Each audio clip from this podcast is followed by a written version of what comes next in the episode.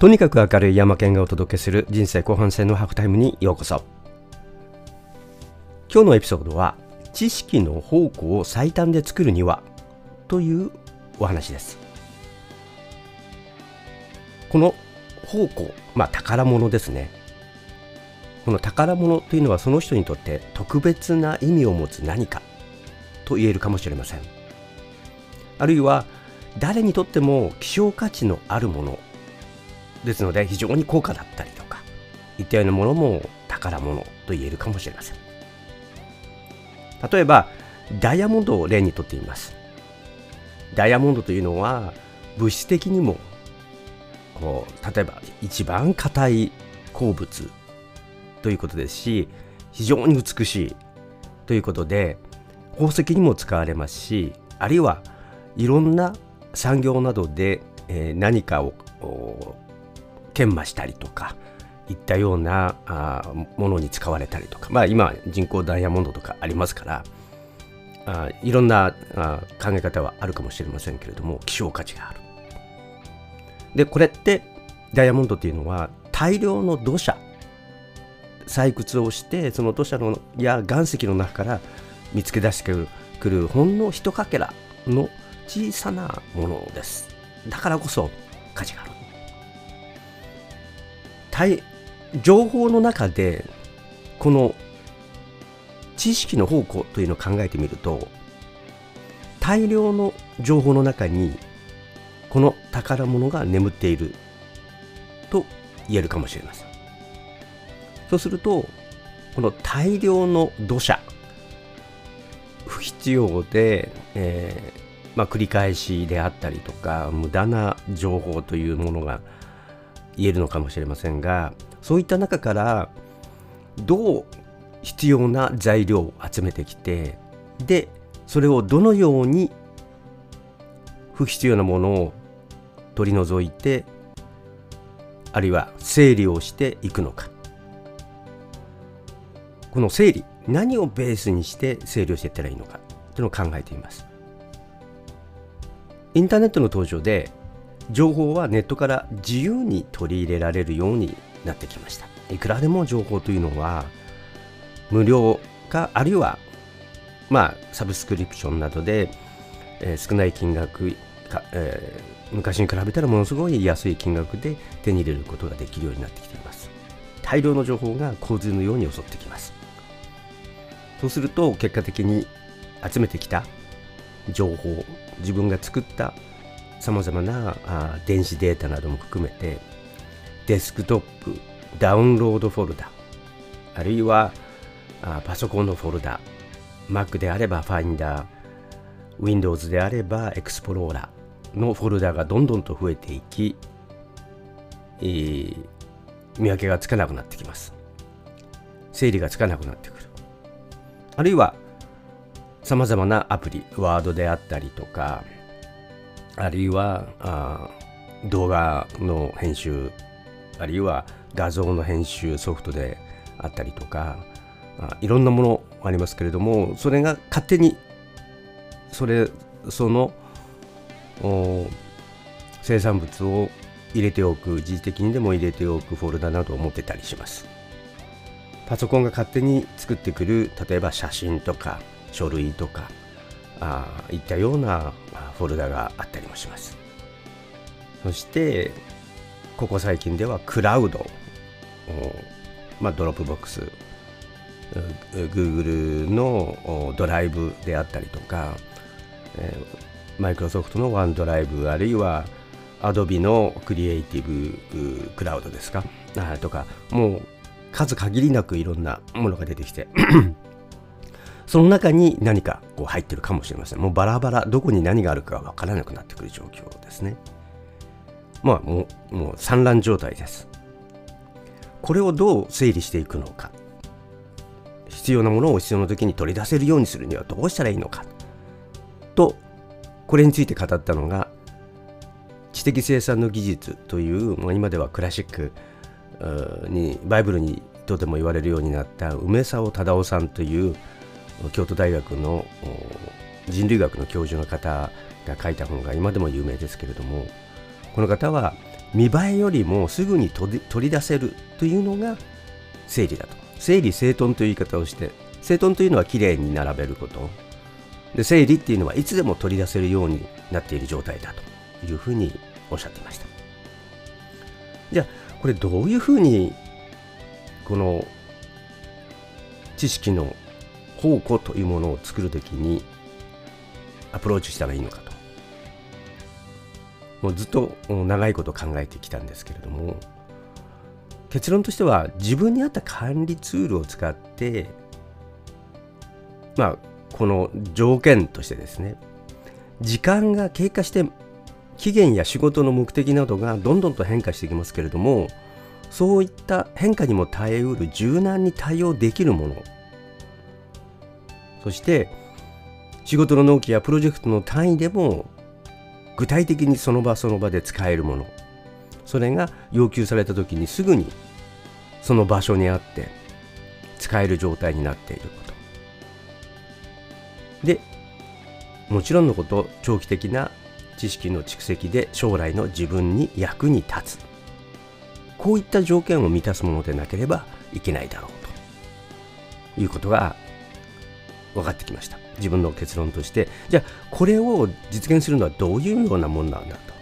ずっと探してきたのですが、えー、それが最近、えー、見つかりました。これができれば最短でいわゆる知識の方向を作ることができ同時に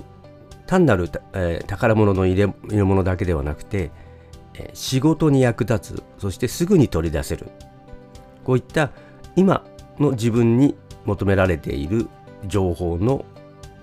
情報源となること。そして将来の自分の仕事や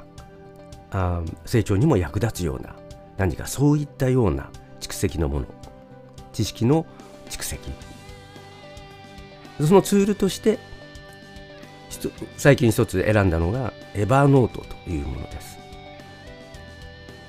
でこれまでにもエバーノートっていうのを私自身使ってきたんですけれどももう放り出し状態でした。ある程度使ってみてまあ他のものもそうなんですけれどもタスク管理ツールトゥドゥイスとかですとかノズビーとかいろいろと試してみたんですけれども結局のところツールではなくどう使うかどう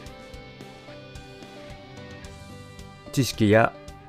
仕事を切り分けてどういう流れを作るかというところが結局できていなかったんですねその場その場で思いつきのようにいろいろと試してみるんですけれども結局のところうまくいかないとエヴァノートのいいところというのは知識を整理するときに、え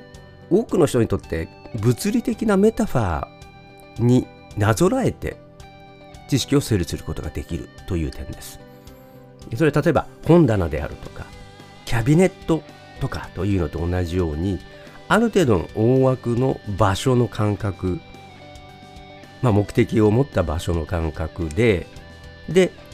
えー、そのそばにどういう形例えばキャビネットのような形で自分の机の横に置いてあって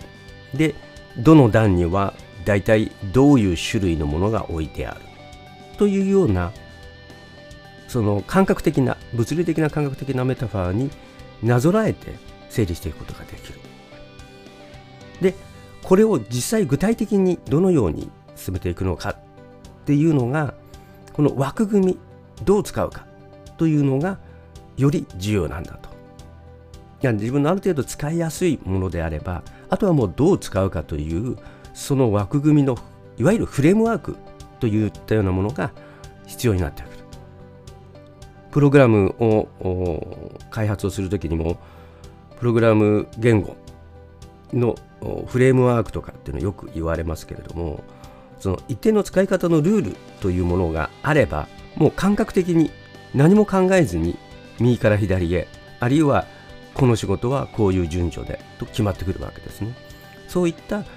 あもう自分の身についたような感覚に合ったフレームワークあるいはそのフレームワークで動いていくと自分の感覚的に最大限に自分の能力が発揮できるあるいは最大限の知識のあの活用ができるといったようなものですね。こう考えてみるとこれまでの失敗の原因っていうのは例えば1つ目何でももうどんどんと集めてきて放り込むあまり深い意味なくあの新しい情報だから最新だからあのあるいは、え、タイトルが気に入ったからとかあいうことでどんどんと集めてきて放り込んでおく。でまあ後から分かりやすいにと思って、えー、タグとかを設定していきますけれどもこれもまた思いつきでこんなタグあんなタグっていうことでどんどんとタグが増えていってしまう。あるいは毎日の仕事思考に沿った流れというものに反映されていなくてもうその時々で気がついた時にその時に一番使いやすい方法で情報をその場その場で集めてきている。まあ、その一つの結果が私が過去使っていた時のエヴァーノートなんですけれどもあこういうやり方があるんだっていうフレームワークをそれに気がついた時でそれを自分の中に取り入れた時に全部がガラッと変わったんですね。そうするとエヴァーノートが生き返りました。ツールが生き返ってあのもう本当に自分の仕事場のようになっていく自分の思考に沿った形で、えー、集めてきた知識というものがあ活用され、えー、利用されてこう変化していく。違う形にもなっていくしそこからまた新しい情報になってアウトプットにつながっていく。そうするとどういうことが起こるかというとこのエバーノートというものがもう自分の頭の中に入れておかなければいけないようなものというのをもう外に取り出していつでも取り出せる状態のものにしておくことができる。つまり長期記憶のようなものなんですね。パッとあれああれって何だったかなと思った時に過去の自分の記憶の中からこう呼び起こしてきてでその情報をその記憶に沿った形で何かこう新しいことを始めたり別の目の前にある材料とこう組み合わせたりということをしたり、えー、しますけれどもこの自分の外にあって安心していつでも取り出せる外部脳があるっていう感覚に近づいてくるんですね。そうすると自分の意識とか長期記憶というものとこの外側に置いたいつでも取り出せるという安心感のあるこの知識の宝庫とでもいうようなあものがとても便利なあの自分にとって非常にこう心地よい何かこう活用のできるもの自分を助けてくれる感覚的にも頼れるものが生まれてくるということになります。こういった外部の脳にあるデジタルな知識と自分の知識が連動して動いてくるようになる。そうすると全く別の次元で新しい発想や発見というものが